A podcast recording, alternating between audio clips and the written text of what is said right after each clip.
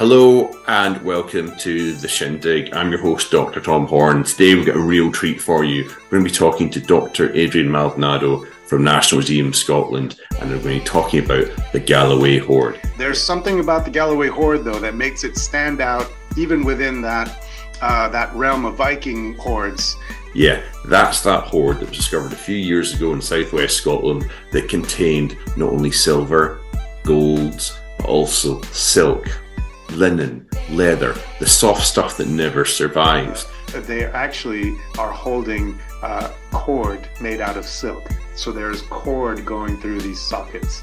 And it allows us to tell this amazing story about a world where Britons, Vikings, Irish, Anglo Saxons are all mixing and fighting and intermarrying.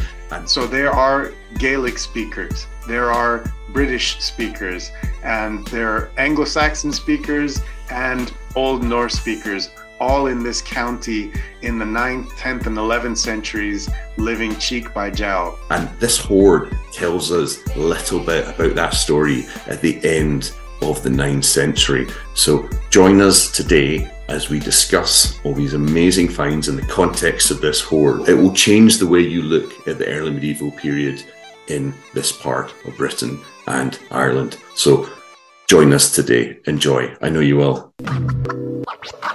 Welcome to the program, Adrian. Um, I'm just gonna I'm just gonna begin with it because I'm so excited about this. I'm to give you a tough, hopefully relatively fair first question. Why should we and our listeners be interested in the Galloway hoards? I mean, there are lots of hoards. There's probably to be one discovered by the time this goes out. You know, with with the explosion of metal detecting, what what makes um, it special enough to be really this global phenomenon? The Galloway hoard is something special and unique, even within that rarefied world of Viking hoards. And you're right, there have been some pretty astounding discoveries of silver hoards uh, uh, over the last two decades due to more increased responsible metal detecting. There's something about the Galloway hoard, though, that makes it stand out even within that uh, that realm of Viking hoards. And I would say within the realm of hoards that have been excavated with an archaeologist present. Um, and the reason I say that is because we have the stratigraphy, we have the layering of this deposit because it was recorded uh, uh, basically at every level as the archaeologist uh, Andy Nicholson sort of uh, uh, went down uh, through every layer. In addition to that, it was sent almost immediately to a lab for conservation, which means that we've preserved soft things which usually uh, rot or disappear as soon as they are exposed to the air again. Things like textiles, wood, and leather, uh, which usually don't survive, they were taken to the lab and cold storage almost immediately. And so basically, with the Galloway Hoard, we have really good recording and really good preservation, which means we have things which simply don't survive in other hoards of this kind. Yeah, and I think that's important for our listeners to know. Most of the hoards that we're working with and people will be talking about, you know, when they compare the Galloway hoard to other hoards, is that um, it was discovered by antiquarians, so it could have been you know 18th, 19th century, and for their time, as you know, we're all doing as best as we can for our time, and they were doing the best they could for the time, but they were interested in the shiny things. So, you know, we we get most of the silver that's recovered, but a lot of it would be given away to the people that were digging it up as a sort of reward at the time, and they've had to be traced. And there's great detective stories about people finding coins and packages of of silver that have come from hoards that you you may know today, like Cuerdale Hoard and various great hoards like Skaill and Storr Rock in Scotland. Um, but you know what Adrian is telling us is is very true that you know you've suddenly got this you know high level archaeological under modern conditions discovery which is giving us the the squidgy stuff the soft stuff that we just don't discover. And you know um just you know so when the archaeologists are there and you know when it's been discovered you can just paint a moment of that discovery because it was um, I'm we're right in thinking it was metal detectorists that discovered it first, and then they were responsible and call, called in the archaeologists. That's right. So this is a, a story of how a hoard could be found by uh, metal detectors uh, and then get the archaeologists involved as soon as they could. Uh, so, yes, the discovery was made in the course of metal detecting uh, in a field where there had been previous finds reported to the treasure trove. Uh, um, and so, uh, as soon as they recognized what they had found, which was a pile of silver bullion, which we'll talk about later, but also uh, uh, uh, mixed with something quite unusual, which was a silver pectoral cross, a cross that would have been worn around the neck that was something really striking. As soon as they recognized the importance of those things, they called uh, uh, they called the right people, and eventually it was the county archaeologist Andrew Nicholson uh, who came out and undertook the remainder of the excavation that day, uh, with the help of the metal detectorists there as well.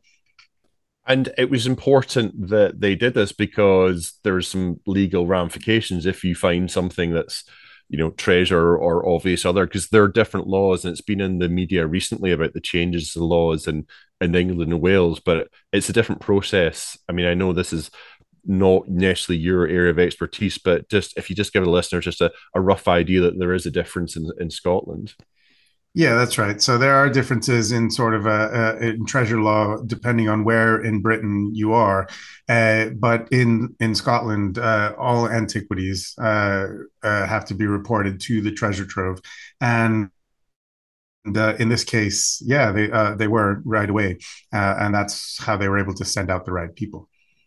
Um, so Adrian, it's it's very easy for us to musically geek out get into all the cool stuff that's in it, all these amazing organic uh, preservation, all the brilliant work that you and the team are, are doing on it. But I think it would really be helpful. I think also for me, I think being selfish and as the host I'm allowed to be, if if we were standing over a hole in the ground, um, is Balmaghie um around 900 when this the Galloway hoard is we think roughly is deposited.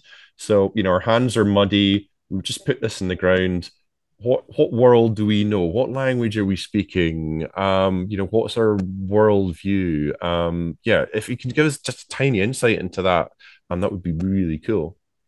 I think we have to kind of build up to the people uh, and what languages that they were speaking. That's something that'll maybe come through in the course of this conversation because it's something that we're still trying to work out. So for the moment, let's just have some uh, disembodied hands rather than put names and faces on these people just for the moment. But if you are uh, standing above that hole now around 900 AD, you are in the kingdom of Northumbria.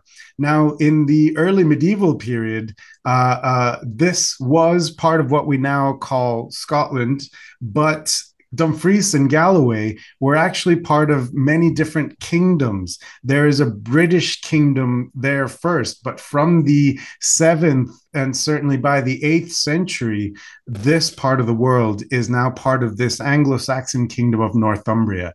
And Northumbria is one of the major Anglo Saxon kingdoms. It stretches all the way to uh, the Forth, uh, the Firth of Forth near uh, Edinburgh, where I am today, uh, uh, and, and down towards Yorkshire. Uh, and so this is a massive kingdom.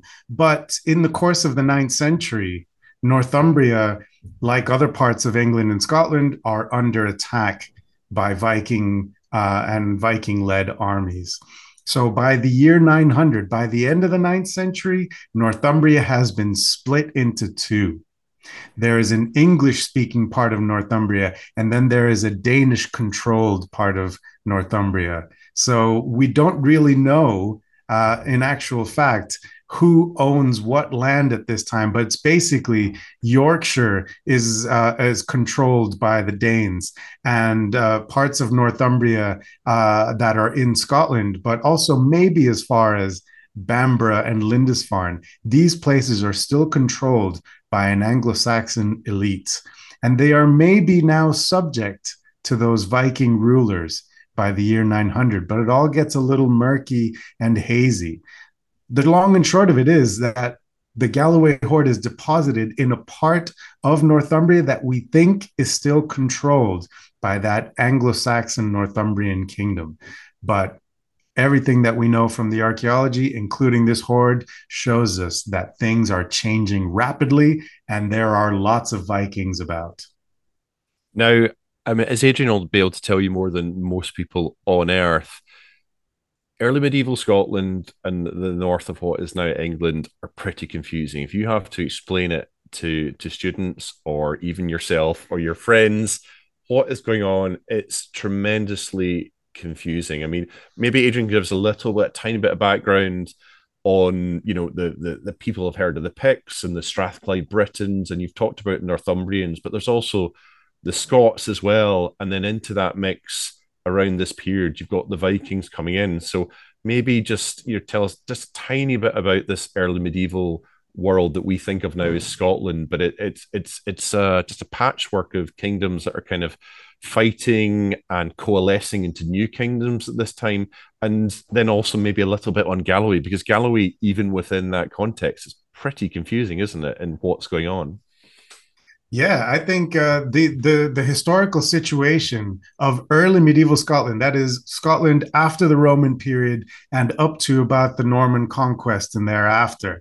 That early medieval period, those centuries in between, are so fascinating because uh, we have a patchwork of different kingdoms and there are regional powers, uh, and that is the case from the beginning of the period to the end of the early medieval period. So you begin with people speaking Pictish in the northeast of Scotland and people speaking Gaelic in the west of Scotland.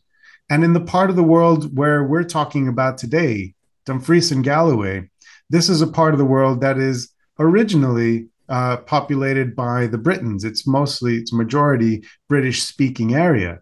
But again, from the seventh and eighth centuries, you are getting incomers who are speaking English, the Anglo Saxon kingdoms moving further north. And then from the ninth century onwards, you get another group of people added already to that uh, uh, mix of peoples. And that is uh, uh Scandinavian speaking incomers, uh, Norse from the north, uh, Danes from the south, and the Irish Sea Zone, which Dumfries and Galloway is facing, becomes a real sort of a maelstrom of all of these different peoples and kingdoms coming together. So the long and short of it is, this part of the world, Dumfries and Galloway, is where all of these things overlap. So there are Gaelic speakers, there are British speakers, and there are Anglo Saxon speakers and Old Norse speakers all in this county in the 9th, 10th, and 11th centuries, living cheek by jowl. In the early medieval period, you couldn't just get by with one language, you had to be at least bilingual. And in this part of the world, maybe even more than that. So that's yeah. I mean, I, it's what you then expect if you found a hoard here. It's it's going to be pretty confusing, not to sound pejorative, but there's going to be so many elements in it that it's not going to be straightforward story. I mean, I think even the site that it's found on, because there's been some great archaeological work done, and I think you've got a bit more insight into maybe the the context of the, the land around it, and the, there's maybe a structure around where the hoard was. Could you give us just a wee bit about that? So you know, we're down to the level of the the field itself uh, in which it was found. Yeah, this is another. Uh, uh, uh, again, we go back to this story as a hoard that was excavated well uh, because all the right people sort of came out. So, again, the hoard itself excavated by the county archaeologist, but then subsequently, once they realized the importance of what they had, there was a call out uh, and it went to the University of Glasgow. So Tessa Poller of the University of Glasgow initially does a geophysical survey of that field. That is later on followed up by an evaluation. They basically strip off a large area around the find spot of the hoard, and that was done by AOC archaeology. And AOC archaeology then does further geophysical survey the following year. So basically, we have a really good picture of the wider context. And so these are surveys and uh, evaluations rather than full excavations, but it's much more than we get for the usual uh, uh, uh metal detected find. So, in short, what they found was that this site, the fine spot of the hoard there, Balmaghie, is next to uh, a later church. And we don't know how early that church goes. Uh, we know that there is a church called Kirkandrews in the 12th century in what becomes that parish uh, uh, of Balmaghie. Okay, so there is a church dedicated to St. Andrew, certainly from the 12th century. We don't know if the church that is there at Balmaghie is that same church. Uh, we don't know how far that does go. But the geophysical survey, the aerial crop mark survey that was done prior to all of this, shows that there is a large enclosure, like a big ditch, enclosing uh, this field in which the hoard was found the uh, AOC evaluation, where they opened up a trench around the find spot, did indeed find buildings. There were buildings that were uh, made of timber. They were all kind of plow damaged, you know, so the upper layers have been sort of taken away, but we know enough that it looks like a post built structure the size of a hall or, or, or, or something along those lines, about 12 meters uh, long. And the hoard find spot is just in between the posts of that building. So, unfortunately, we can't really tell archaeologically whether the hoard was deposited in a building uh, uh, or after that building was. Uh, uh, was abandoned, you know. So we know that there is a structure there are a couple of radiocarbon dates that indicate this is an early medieval, a contemporary structure, but we don't know the exact relationship of the hoard with that structure. Uh, what we know is that it's a timber built building of uh, pretty good size. We do have some timber halls, but we also have timber built churches in places like Whithorn uh, from the wider Dumfries and Galloway area. So, what we know then is an early medieval settlement of some sort whether a secular or ecclesiastical still remains to be seen with a large enclosure around it and the hoard uh, in the in the sort of center of this complex.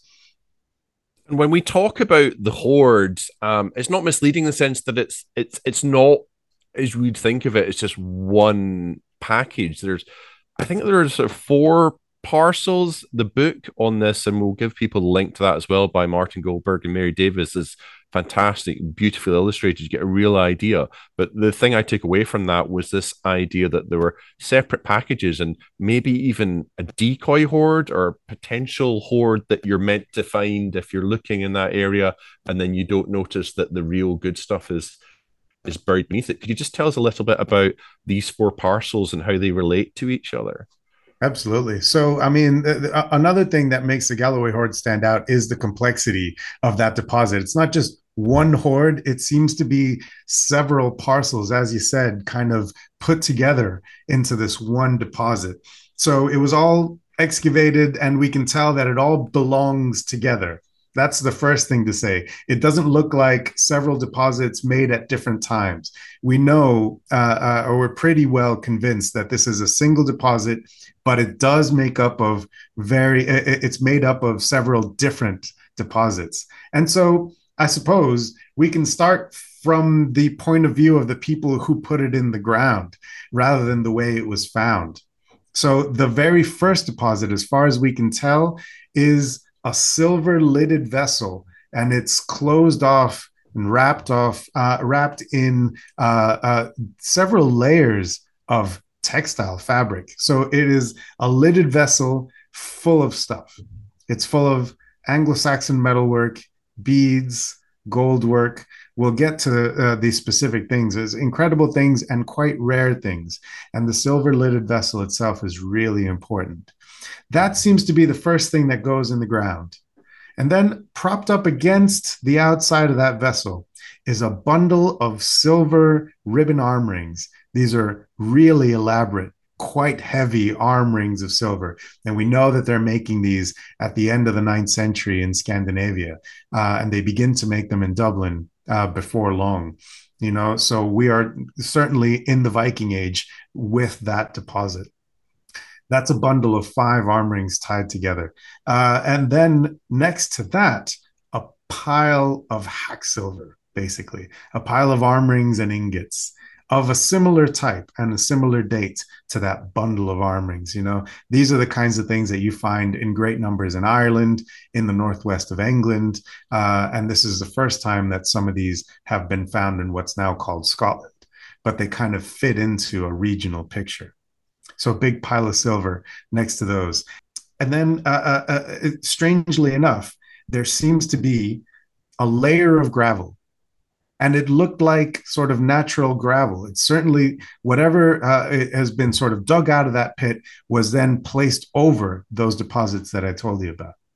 So there's a layer, maybe 30 centimeters or so, of the just gravel. And then on top of that, one final deposit, more of that hack silver, arm rings and ingots with that beautiful and rare and unique silver pectoral cross uh, um, uh, uh, added to it. So there does seem to be a sense of an upper layer or a decoy layer uh, uh, where uh, uh, maybe this was supposed to be the kind of thing that if someone found this hoard, they would take this pile of silver, be really happy that they've got this treasure, and then walk away and leave everything else still in the ground. Um, we don't know why this was done. It seems to be quite a rare thing to have a hoard deposited in two different levels like that. I'm told there's one one or two that are uh, sort of good comparisons, uh, but we haven't found anything quite the same where there's like a distinct layer of soil in between the two levels, almost as if to say the upper one is a decoy and the lower one is where the real action is. Or it might be a case of, you know, when you put your stuff in the washing machine and then you start it and then you realize there's a sock that you've not put in and they've just thought, ah, I'll just put that on top and it'll be fine. Yeah. Um, totally possible. Yeah. They've just forgotten no, but, this pile. Yeah, they'll just be like, said, ah, uh, let's, right. let's, add that one as well. we'll put the gravel down already. Ah, well, but that's okay. So I think that's really good for the context. We know, I think people can get a visual. As I say, the book is genuinely fantastic. I've I've reviewed it. Um, it's the images in it are fantastic. You'll get a really good idea of how how this works, but um, now we're going to move on. I think what you've all been waiting for is, uh, you know, Adrian, we're going to ask about, you know, the contents of of these these packages, these four packages that make up the Galloway hoard, and it's it's really almost impossible in the constraints of a, of a podcast. But could you delight us all, please, with a quick summary of the contents of the different packages in the hoard, maybe beginning with the Hiberno Scandinavian, the, these arm rings, these silver arm rings that we think are made maybe in, in Dublin from the late 9th into the early 10th century. That's right. Okay, so the uh, the the the hoard uh, again made out of those four different parcels. Um, there's two parcels that are quite similar. The upper deposit and one of the lower deposits both have ingots and stamped, decorated Hiberno Norse silver arm rings. So both the upper and lower deposits are made up of those two kinds of objects. Uh, hacked, you know, that means that some of the arm rings are cut in half or thirds.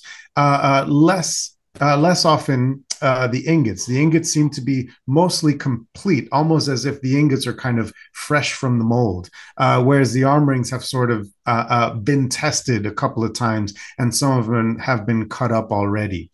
But there are subtle differences between the upper and lower hoards in that the lower hoard ha- has more complete uh, examples of those objects, more complete arm rings. And so there does seem to be a difference between the upper and lower hoard. So these arm rings again, uh, uh, there's about 40 of them all told in this hoard. And that's uh, uh that's the most that's been found in Scotland. Uh, there are bits and pieces of arm rings that have been found previous to this. There's one other one from Galloway of an earlier type, of a kind of a different kind, which might, which might be a Danish import. Uh, and then there's there's one bit of stamped hacked uh, fragment of a stamped silver uh, object similar to this in the Storr Rock hoard from Skye. But there's no other hoard that has these kinds of Hiberno Norse arm rings from Scotland so far. Where they've been found is uh, mainly in Ireland and in great numbers in northwest England, in particular the Cuerdale hoard. So 40 uh, objects here from this single hoard uh, is a significant proportion of all of the silver armings that we now have from Britain. Uh, it's a big deal. Uh, and it, but when you map them all out, it begins to make sense. This dot here in Galloway uh, uh, plotted against the fines from Northwest England and the fines from Ireland, it really sort of uh, uh, uh it really sort of puts it all together, and it makes sense. Uh, you know, so it, it's an outlier currently, but it sort of fits within the wider distribution of these things. I mean, this is what we talk about. We talk about the Irish Sea region, isn't it? it it's a sort of area by itself. The the coasts that that surround the Irish Sea are kind of they're connected in a way because there's lots of different maritime societies. It's not just the Vikings; it's the Northumbrians. It's it's the it's the uh, the Scots it's the the Irish. It's you know that's how people are kind of getting around, and it creates this very unique area, isn't it, with this this this this region. Absolutely, and uh, and you know that there's contacts between both sides of the water because these kinds of silver hoards are appearing on both sides at the same time. So there is money flowing through the Irish Sea zone back and forth. And uh, and and that's the the most interesting thing about these. Uh, the most interesting question then is where do they come from where are they being made and the majority of them are still found in Ireland and we presume that that's where they're being made most likely in the Viking town of Dublin However, in recent years, there's been other discoveries, one from Llanbedrgoch in Wales and one from Torksey in Lincolnshire, where there are trial pieces where they are stamping metal. They are trying out the kinds of stamps that are being used to make these rings. And so it's now possible that these arm rings are being made in many different places and they're being used as a sort of common currency almost across the Irish Sea zone. Okay, so Adrian, you were mentioning there, you mentioned currency. You also mentioned something called hack silver. So, you know, when we're looking at these arm rings in particular, and we've got we've got so many of them, so they're obviously useful for something or many things. Um, so what are they telling us about silver and the use of silver and economies, and but also I imagine because they're you can wear them that they have some sort of role in in um, in display. I think, yeah, as we call it in archaeology, the display economy. So there's lots of economic things going on here. Can you tell us a little bit about the economic value of the silver as well as its social value?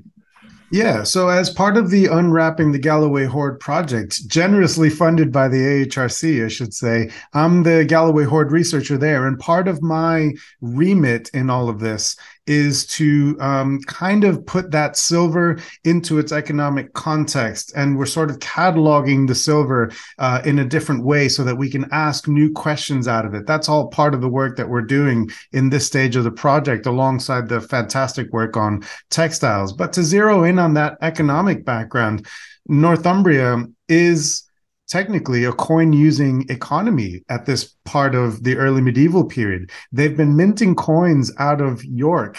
Uh, since at least the 8th century. And we have loads of coins all the way up to the end of the 9th century at a nearby site in Galloway called Whithorn. It's a monastery, but it's also a royal settlement with churches and halls next to one another in a big cemetery. And this is a very wealthy site we know that gold and silver are coming in and being worked at places like Whithorn. Uh, there are traces of textiles which might be silk uh, in places like these as well. So it's a really wealthy settlement. And there at Whithorn is the largest assemblage of Northumbrian coins from anywhere in Scotland. There's a um, 60 odd, I believe. And uh, they take us straight the way through from the beginning of the coin sequence in the 8th century uh, all the way until 867 and that seems to be in, in the in, in the reign of Osbert, who's the, the, sort of last of the not beleaguered kings of Northumbria, and then the great army comes rampaging through, and then everything changes. So they're minting coins continuously until about eight six seven, and that is in fact the last of the Northumbrian issues that we have from Whithorn. So we have a, a pretty complete record then of Northumbrian issues up to that point. So that's important to say. There are coins in this area. Uh, there's a lot of debate, though, as to what happens after the coin supply dries up. Do they carry on using these coins, or are they beginning to trade in other ways? And that is where it gets really interesting. In the 870s, so uh, uh, uh just uh, uh, you know almost a decade into this sort of great army period, there these heathen armies are taking down Anglo-Saxon kingdoms left and right. First, they're bilking them out of all of their money that they can, and if they can't pay up, well, they affect regime change effectively. Um, and um, in the 870s, we know that a branch of this army is based in uh, uh, in Northumbria, maybe on the Tyne, uh, and they go raiding up north. And that seems to happen in around 874. And it's fascinating because we have another silver hoard that is dated around that time, around 874, 875, uh, because of the coins that are found in it. And this is a hoard from Talnotry, uh, which is not terribly far from, uh, from the Galloway hoard itself. This has a couple of Northumbrian coins. It's got some foreign coins from Mercian kings. Uh, and these are interesting because Mercian coins are not circulating in Northumbria. They do a very good job of keeping those coins out and only allowing Northumbrian coins in. And so when you see these foreign coins from another Anglo-Saxon kingdom, you know that something's gone awry. So you've got these silver coins from Mercia popping up here. And then you have the very first of the really foreign at this point silver coins. There's fragments of uh, dirham coins. These are coming from the Islamic uh, world and they're being traded in Scandinavia uh, in great numbers. And the very first first of these to show up in what we now call Scotland is a couple of examples from the Talnotry hoard. The problem is the Anglo-Saxon coins are complete in that hoard. They're undamaged, uh, uh, except for two little holes poked into some of them. Uh, and then the Arabic coins, these dirhams, are clipped and broken up. And so you have two economies visualized there in that single hoard uh, a coin using economy, or maybe the last remnants of those coin users, and then a new economy based on silver, though, uh, based on the weight of precious metal, a bullion economy. And that's what those Islamic coins represent. They're hacked silver. So that's the hack silver economy. And both of them seem to be coming together in that Talnotry hoard deposited around 874, 875. So between the coins up to the 860s at Whithorn to the first inklings of hack silver in around 875, you know that something big has changed in the economy. And the Galloway hoard is in the generation that sort of follows that. It's in the aftermath of those changes. And so, I mean, the way you're describing it, you're talking about the Viking Great Army, you're talking about hack silver. From my work, I'm thinking, okay, this is uh this is a Viking standard, you know, case closed, move on, or spend several years doing amazing research on it, move on. But you know, you told Alison Campsie, a, a great interview you did with the Scotsman newspaper, the more you look at the Galloway hoard, the less Viking it looks. What, what do you mean by that? That's right. That's another re- one of the many reasons that the Galloway hoard has proven so significant. The more we research it, uh, so when it came out of the ground, it was reported as a Viking hoard, and indeed, with these piles of arm rings and ingots, that's exactly what it looks like. Once the silver was cleaned off, and we start to uh, look at it in greater detail, we find that that lower deposit of what looked to us like uh, a sort of a Viking silver hoard, the lower deposit, some of those Hiberno Norse arm rings, which are again found in great numbers in Ireland, northwestern England, where we know the Vikings are. Um, some of these hoards, uh, some of these arm rings have runes etched onto. Well, the... I'm going to stop you there. Runes, so hmm. that's also Viking, isn't it? Surely. Yeah, so we thought. So we thought. So runes are yeah, runes are associated yeah, with uh, come on, runic uh, with the Vikings. Viking. Yeah, that's right. Uh, but there are other people using the runic alphabets, and one of these peoples uh, are the Anglo Saxons. They're using a similar but a little bit different alphabet. Uh, the and it turns out that these runic inscriptions, when they were read by uh, our, our friend David Parsons at the University of Wales. Uh, he identified them and he was able to transcribe them. Uh, basically, they are in Anglo Saxon runes rather than Old Norse runes. The uh, four examples on the arm rings from the hoard have elements of Old English words ed, till, and bear.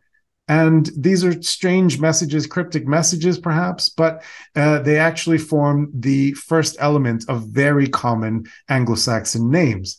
Ed, uh, um, uh, Till. There's a Tilred who is uh, who's known to be in in Northumbria in, in, the ninth centuries. You know, there's plenty of people whose names start with Ed, Edbert.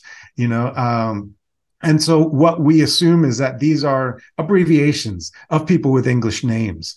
Now, AOC carries out that evaluation that I mentioned before. They excavate a trench around the site and they metal detect the spoil, make sure they have caught absolutely everything that's been sort of uh, moved out of the hoard by plow action or other damage over the years. And they make sure they've captured everything. And there are a few more silver finds in the plow soil.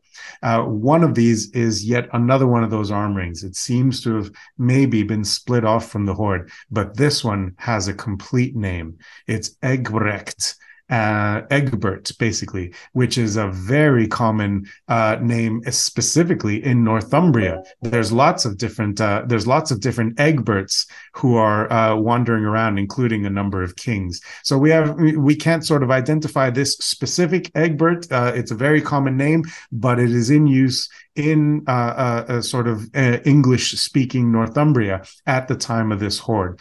What all of that tells us is that whoever owned this hoard at some point included English speakers who are writing their names on these uh, bits of armoring. So you can conjure up any number of interpretations of that. Is this uh, uh, is this a group of Viking treasure that was captured uh, by an English army who fought the Vikings back? Or is this a payment from a group of uh, people using uh, in that sort of Viking hack silver economy, making a payment of some sort to an English group of people who then uh, take ownership of these? You can kind of see it either way. But what it means is at some point, this group of what we called Viking treasure is owned by English speakers. And is I mean, we discussed earlier that Galloway is a kind of confusing place, and the name, as I understand it, it comes from the Gal Gael, which is like the foreign Gaels. Go, you know, are, do we have here, you know, what we'd consider to be Northumbrians, Anglo Saxons that are acting like Vikings, perhaps, or are they sort of Anglo Saxon versions of the Gal Gael? Maybe you can explain a little bit about who the Gal Gael were. Um, they're slightly later, but this idea that you've got you people that you might think of, okay, they're quote unquote, you know, Celtic, but they're speaking Old Norse or vice versa. Um, so is, is that maybe what's happening here? You've got people that are acting like we consider Vikings, but you know, they would have considered themselves Northumbrians. Yeah, that's right. So that's one of the big questions is what it all kind of means for us here. So we know that certainly from the 10th century, there are Viking burials being made in the counties, uh, in, the, in the county that we now call Galloway. There's a famous uh, weapon burial, uh, a man with a sword, a ring pin, some beads, you know, typical sort of Viking burial, dates to around the 10th century based on the kind of sword, uh, buried just at, uh, uh, just outside the churchyard at Kirkcudbright you know? So here is an early medieval uh, churchyard and we know there's anglo-saxon sculpture from there that it is a church at that time and a person buried as a viking with his weapon uh, uh, uh right next to him there. So that dates to the 10th century. So we know that from around that time there are vikings who are settling in the area and sort of putting down roots and that's what those viking burials tell us. Uh, but that question of how we go from a northumbrian kingdom to the uh, to the realm that was later known as Galloway. It comes from, as you said, it comes from this word, the Gaul Gael, this hyphenated term, the foreigner Gaels. It just means that there is a group of people who are speaking Gaelic and Norse and they don't fall under any of the categories. You can't call them Norse. You can't call them Christians. They're kind of uh, they're either Irish people who picked up Norse or Norse people who picked up Gaelic. Uh, probably a bit of both. That name doesn't end up being applied to this part of the world until the 11th century, and so we have this kind of period in between in around the 9th and 10th centuries where things are changing and we don't know just how quickly we go from being a Northumbrian kingdom to this kingdom of the Gaul Gael. Uh, um, and so that's where hoards like these can sort of capture these processes as they are going through. I think the the short answer, maybe unsatisfying here, is that the Galloway Hoard is actually capturing some of these changes as they happen, but it doesn't tell us whether these are uh, uh, all English or all Vikings. I think there are lots of different people involved in making up this deposit. I mean, I love it. it the fact is, it, it is messy you need to have the sort of investigation, the multi-year, multi-person, multi-talented investigation that that that for this. And I think you're you're working with you've mentioned um, some other people you're working, but I think with the the silver material you're working with with Jane Kershaw, and some more work will be coming in on the silver, and you know to the scent of where it's from, and that might again inform you, you know, about the people who are who are burying this. Is that correct? Absolutely, yeah. This one of these projects that we've been lucky enough uh, uh, to get this AHRC uh, grant, the Unwrapping the Galloway Hoard project, of which I'm just the uh, one of the several postdoctoral researchers. Uh, we're very lucky to be working with uh, Susanna Harris at the University of Glasgow, and she's working with her postdoctoral research assistant Alexandra Makin. They're really um, investigating the textiles, the soft elements uh, uh, of the uh, of the vessel and its contents, which we'll we'll get to shortly. But yeah, we have other sort of partnership projects, and just sticking with the silver for now, we have uh, we're incredibly lucky uh, to be working in partnership with a project out of the University of Oxford, uh, funded by the European Research Council. It's called Silver and the Origins of the Viking Age, with Jane Kershaw and Stephen Merkel uh, uh, and several other very smart people. They're using a lot of the Galloway Hoard silver as one of their case studies. They're analyzing the composition of the silver arm rings and silver ingots that are found in Viking Age uh, mostly in Britain, but uh, uh, uh but further afield as well. And in that process, they're analyzing the chemical makeup of the silver, the composition of that silver, how much silver, how much of it uh, is sort of trace elements. And in looking at the isotopes of those trace elements, it gets very scientific. But basically, if they gather enough data, they will be able to approximate broad sources of the silver. What that translates to is when their project is finished, uh, they'll be able to say these kinds of objects are mostly made up of Anglo-Saxon silver, and this group over here is made up of uh, silver derived from Islamic coins, from from uh, from the dirhams, and other sources in between that. So they'll be able to distinguish where all the sources of silver are coming from. I can't wait to see more of those results. Uh, follow that project for more details on that. But it's really going to be a game changer once we know how um, how the silver uh, is being gathered and made into these wonderful arm rings. And that's, I mean, you've got lots of experts just purely on the silver alone, but it's when we get into the the the absolute sort of the the, the show stealer, the this lidded vessel, and you'll need you'll need a sort of army of experts just on the contents of of this. Could you could you tell us, just begin by telling us a little bit about this this vessel that survives with a lid, which is incredible in and of itself, a little bit about the vessel, and then maybe from that begin to sort of go through from from maybe the the top down, just some of the some of the highlights and some of the this real huge range of, of eclectic mix of artifacts that are inside this this lidded vessel. That's right. So we've talked a lot about the silver. It's really fascinating. It forms the core of my work, you know, uh, uh, uh um, and and the uh, uh, the silver vessel is uh, something that is really really unique here. So there are a couple of Viking hoards from Britain that have included vessels similar to this uh, this one still stands out even amongst that small group uh, of hoards. This is a lidded vessel. Uh, it's silver uh, with sort of gilding around the outside. Okay. Um, and it's got these very interesting designs with sort of uh, what look like uh, uh, what look like lions and panthers and, and, sort of exotic creatures. And at the center of these motifs, there's what looks like an altar with a fire on top. And uh, principal curator Martin Goldberg, uh, uh, who's in charge of the Galloway Hoard project, he's um, really done a deep dive into these sources again with help from experts from museums all around the world. He showed it to as many people as he can. And what we're sort of driving towards um, is that this is uh, a very old vessel by the time it was used.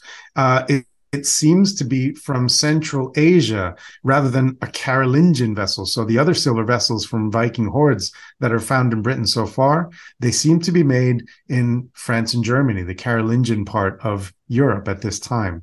This one seems to be earlier than those, and it might come from uh, as far as modern day Iran.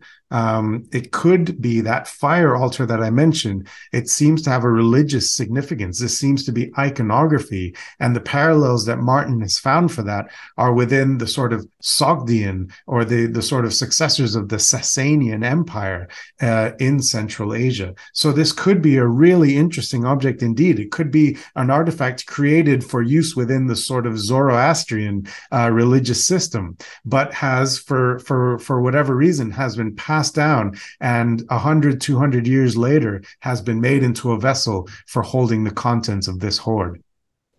And now we can finally get to what is in this lidded vessel? Just a few of your personal highlights or you think uh, you know artifacts in it that you think can just tell us amazing stories or things that we just never even conceptualized could be could have survived? So the inside of this vessel uh, is almost an entire hoard unto itself, separate from the rest of the hoard. Uh, there's one or two things which still belong to that Viking Age world. There is a silver brooch, a penannular brooch, which is of a kind that is being made in Ireland in the late ninth century. So that brooch it's missing its pin, so it's just the hoop there. Uh, they just want it for potentially just that silver content. That is a bit of silverware that links it to the silver hoard outside the lidded vessel. That tells us that we're in the late ninth century. Okay.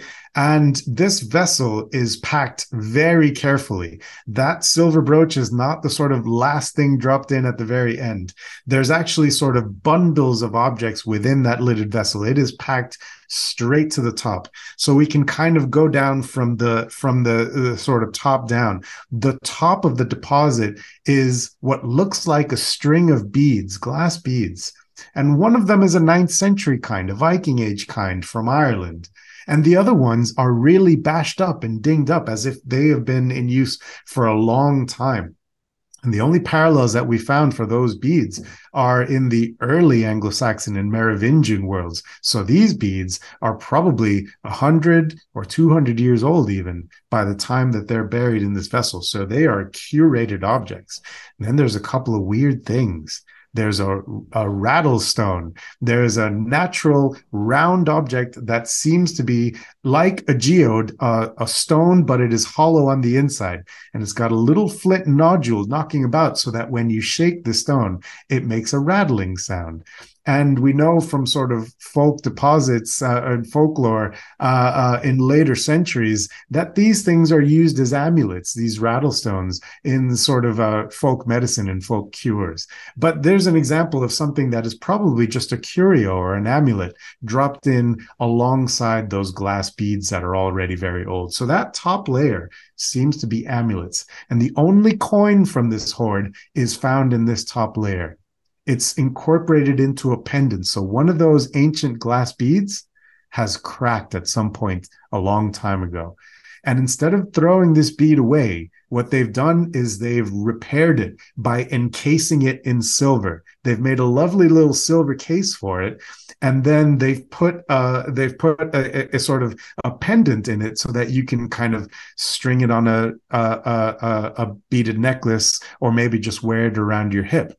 But um, that pendant is piercing through a coin.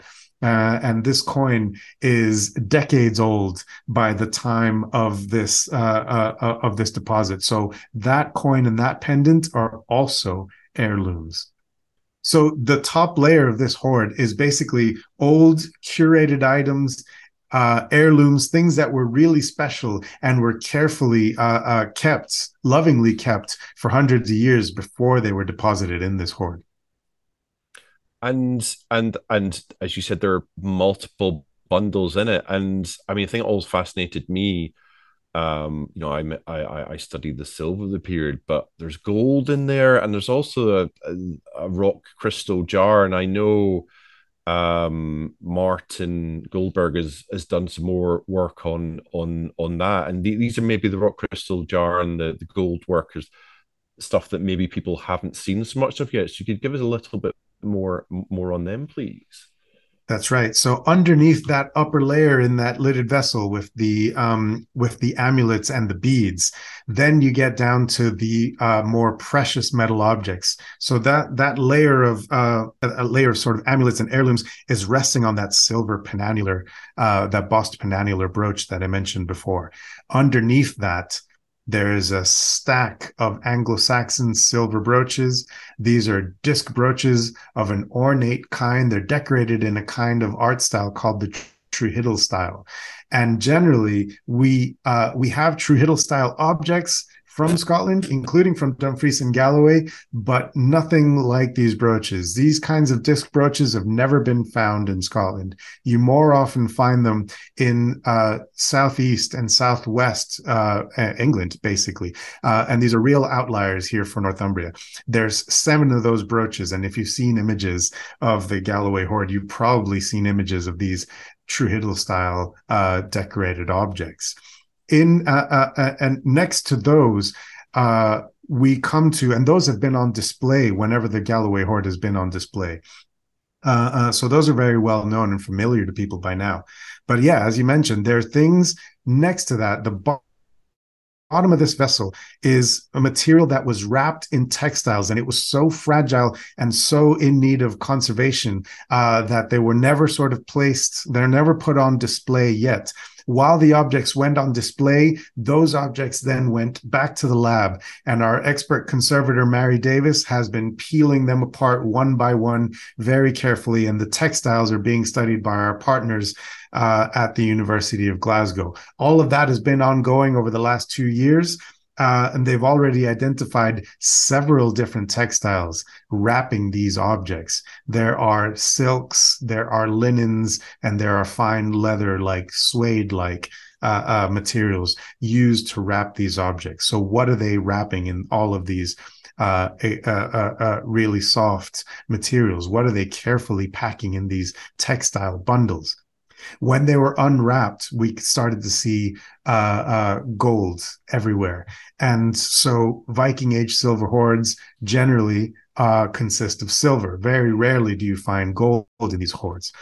The bottom of that silver vessel uh, is full of very rare and strange and wonderful uh, majority gold objects. In particular, there is a rock crystal jar uh, and it's encased in gold wire and gold filigree. And that is a mysterious object. There's nothing else like it in the Anglo Saxon world or on the continent. They haven't found a really good parallel for that. But Martin Goldberg has found parallels for the rock crystal element of it in the Vatican Museum in Rome. Uh, he's found other columns made out of rock crystal and when you turn this rock crystal jar upside down, it does indeed look like it has been a carved Corinthian column. So these carved rock crystal objects, they date back to the Roman period, the second, third century, uh, where they can be dated at all. And so this is a very ancient object indeed. But again, it has passed through many hands in the centuries in between uh, the Roman period. And since then, it has been encased in gold and converted from whatever its original function was into a jar. Uh, we know that this must have been sacred, a sacred object at some point. It has an inscription written in the gold filigree on the bottom of this jar. And that's something that we weren't expecting.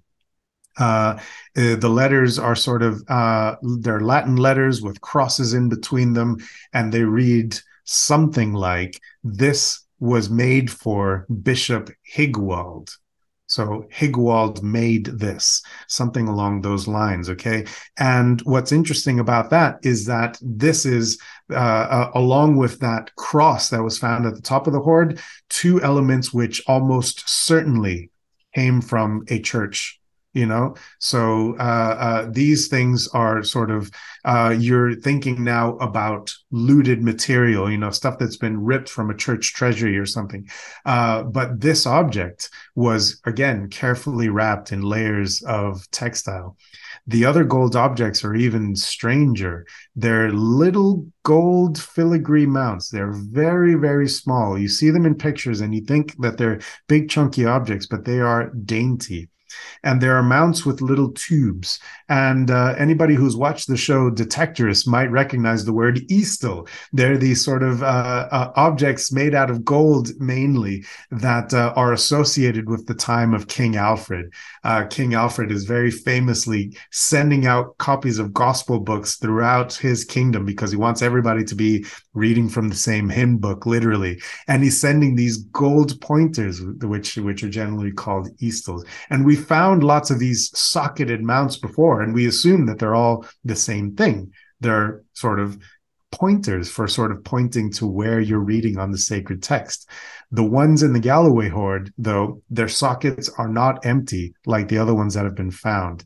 They are uh, uh, they actually are holding uh, cord made out of silk. So there's cord going through these sockets, and there are too many sockets. One of them has four of these sockets pointing in all four directions. And so this is no longer a pointer. These objects, uh, uh, we don't really have a name for them yet. They're gold socketed mounts, but they are certainly there to be threaded with uh, a really fine silk braided cord. What is this object? It's a kind of it seems to be maybe a dress item uh, sort of dress fastener of some sort, maybe a headdress. That's something that our our, our team, especially uh, uh, Mary Davis, the conservator, uh, Susanna Harris, and our partners like Leslie Webster, formerly uh, of the British Museum, they're working around the clock to try and find the best parallels for this and sort of tell us what this object uh, was used for. But the long and short of it is, these are rare. Uh, they're precious objects made out of gold, and they're using uh, precious textiles, silk, which is hugely rare and expensive at this time. And they're being bundled up and wrapped up with great care. Uh, and these are some of the first things that were placed into that lidded vessel. And I think you know we're, we're we're coming coming to the end here, but I've got my notes and I've got to ask you about them. I've just written down dirt balls. Can you tell us about the the famous or maybe not so famous yet dirt balls? Literally, literally balls of dirt that were in this remarkable lidded vessel. That's right. So these things, uh, the dirt balls, are among the objects that are too fragile uh, to go on display. They've been kept in sort of cold storage just to kind of preserve them, just like the textiles. Uh, the there are two uh, little tiny balls of dirt. It's not. Uh, uh, it, it, it, they are kind of unremarkable to the naked eye. And it was very strange to find them. They're at the very bottom of that vessel. So that means that there were some of the first things that were put into that vessel, if you think about it that way. And they are placed nearby where these gold objects, including that rock crystal jar, which might be sort of a Christian relic of some sort. Okay. Those two dirt balls, again, they just didn't look like very much. It looked basically like plasticine, like Play Doh that somebody had rolled up in their hands. You know, they're that kind of small and tactile. But when they took them down uh, to our partners in the British Museum Conservation Lab, uh, we were able to put them under the microscope uh, and uh, CT scan them as well. And what comes up in those scans is that they are absolutely full of specks of harder material and uh, they were able to identify it with the SEM as flecks of gold and flecks of bone.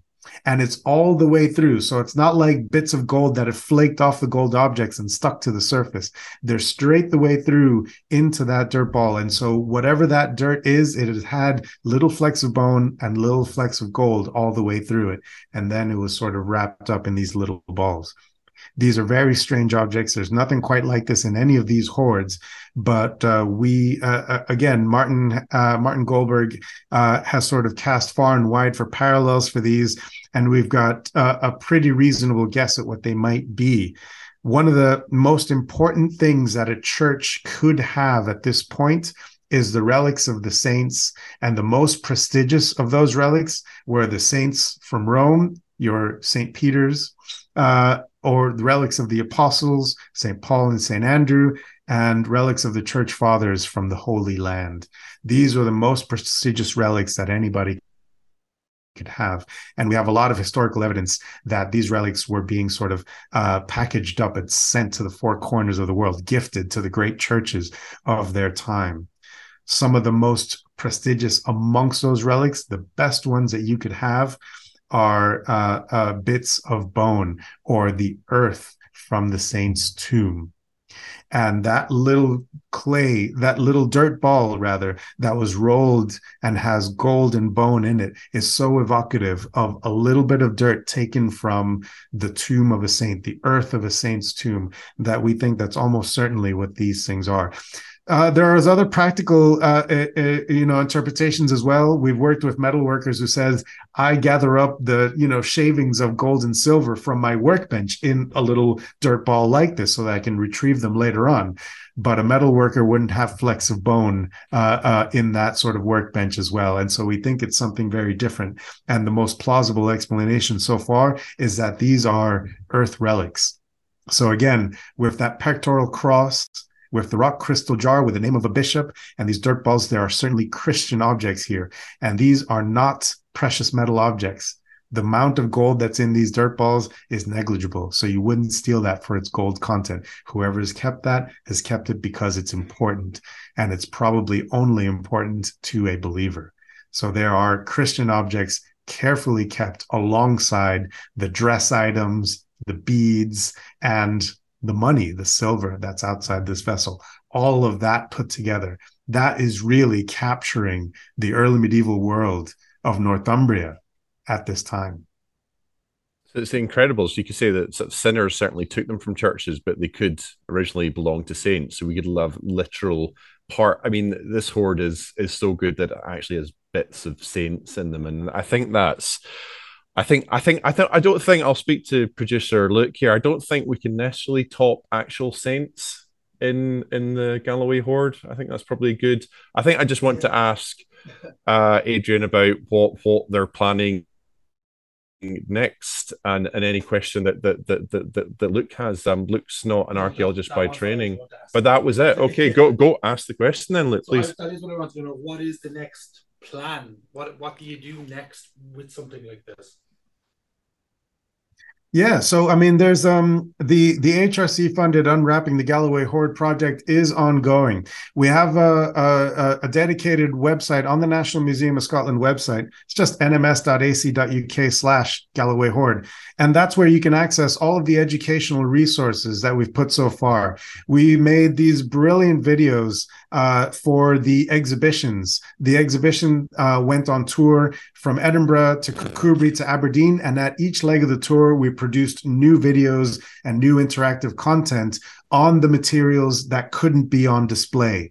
So we made virtual resources. We made those videos available online so you can see them there, get a closer look at those gold filigree mounts and that rock crystal jar and the lovely textiles that are coming out of all of this. Okay. So you can follow all of that.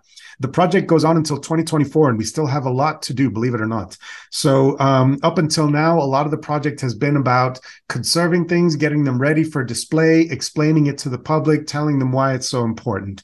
And we've done a lot of public lectures. A lot of that is available online the lab work, the conservation has continued and the analysis has continued throughout all this time.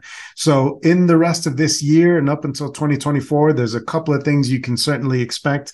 We're getting uh, as many radiocarbon dates as we can from the organic materials inside and outside that lidded vessel. So we're trying to sort of say, is this a single event or are these things sort of curated over long periods of time? Are there lots of different things? And I think we know the answer there, but it'd be good to get that sort of confirmed with radiocarbon dating. Um, the analysis of those textiles is ongoing again with our partners at the University of Glasgow. Um, just how much of this is silk? Um, where is this silk coming from? These are the big questions that tell us about the sort of world of Northumbria at this time. Okay, there's dye analysis off of those those textiles as well. We can maybe try to imagine what colors, what patterns would have been on there, and that helps us kind of identify where these things are coming from. And yeah, the silver analysis that Jane Kershaw and her colleagues are doing, uh, which will maybe tell us where the silver is coming from. In short, there's still a lot more to be said about this. And then, yeah, that'll help us sort of get at those big questions. Who's depositing this hoard? Why did they do it? And why did they never come back for it? All of those things are still to be uh, still to be done. So stay tuned. Stay tuned. I think that we can't we can't end it on a better uh, note than that. And it just remains me to say thank you so much. Absolutely fat. I mean, this is something I study, but I'm absolutely fascinating talk, and uh, you've been a brilliant representative for the project and all the many people and, and many funding bodies that have made this possible. So uh, just leaves for myself, uh, Dr. Tom Horn, to say thank you, Dr. Adrian Maldonado. Um, and uh, my producer, Luke, will say again, thank you very much. Thank you. Thank you guys for having me. It's been a pleasure.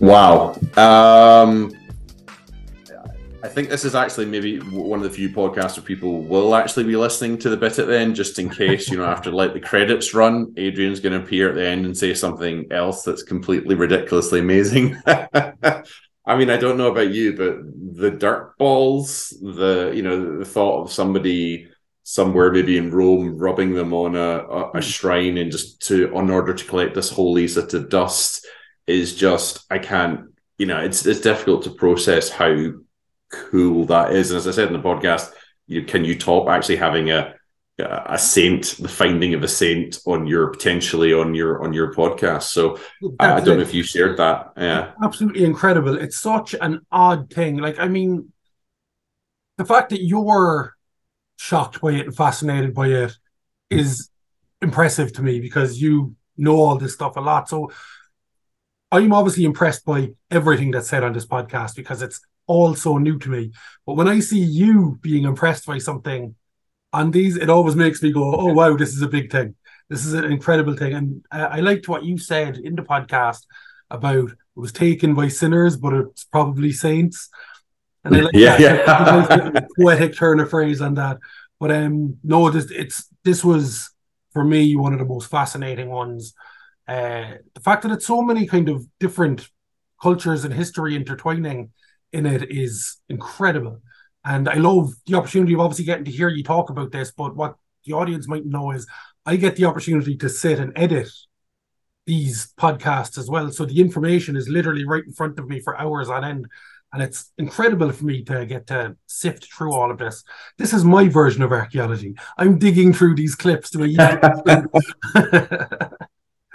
but yeah, no, it's and he does he does a great job, folks, and he's not just doing this to get to get his end of year bonus. Um, he, he, does a fantastic job, and and Adrian did a fantastic job today. You know, he's he's really meant to be helping with the project, particularly with with academic and and the public outreach of this, and yeah. you can tell from his enthusiasm. And but he's got the academic, um, you know, uh, skills to also show that this is really connecting this period is what he was talking about. We we kind of know that it was kind of British and then Anglo-Saxon, this southwest of Scotland, and then it becomes kind of Viking and sort of Celtic. And he's you know saying, I, I think the real takeaway for me was that it's allowing us to sort of stitch together this sort of this, this sort of mini dark ages that sort of in, in this sort of ninth, tenth century in this part of the world. And it's very rarely to be able to do that for a field or a town, but if you can do it for like a region and a, such a an interesting and dynamic region as the Irish Sea region that uh, Galloway looks on to, then you know I think you know we've archaeologically, historically, culturally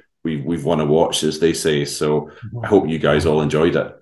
Yeah, I'm sure they did. And if you did enjoy it, make sure to go back and check out our backlog. We have plenty of interesting podcasts like this one, um, all the way through about loads of different facets of history and archaeology. Give us a follow if you haven't already. Give us a subscribe. Give us a like. Leave us a comment on YouTube or uh, leave us a comment on Twitter, on Instagram, on Facebook, any of those places. And uh, we'd be happy to hear from you. This is all about outreach. It's all about uh, spreading this message and these stories out to as many people as we can. And there's no point in doing that unless you come back to us with your stories. So we'd love to hear from you. Joe, thank you so much, and hopefully we'll see you again soon. Goodbye. Bye bye.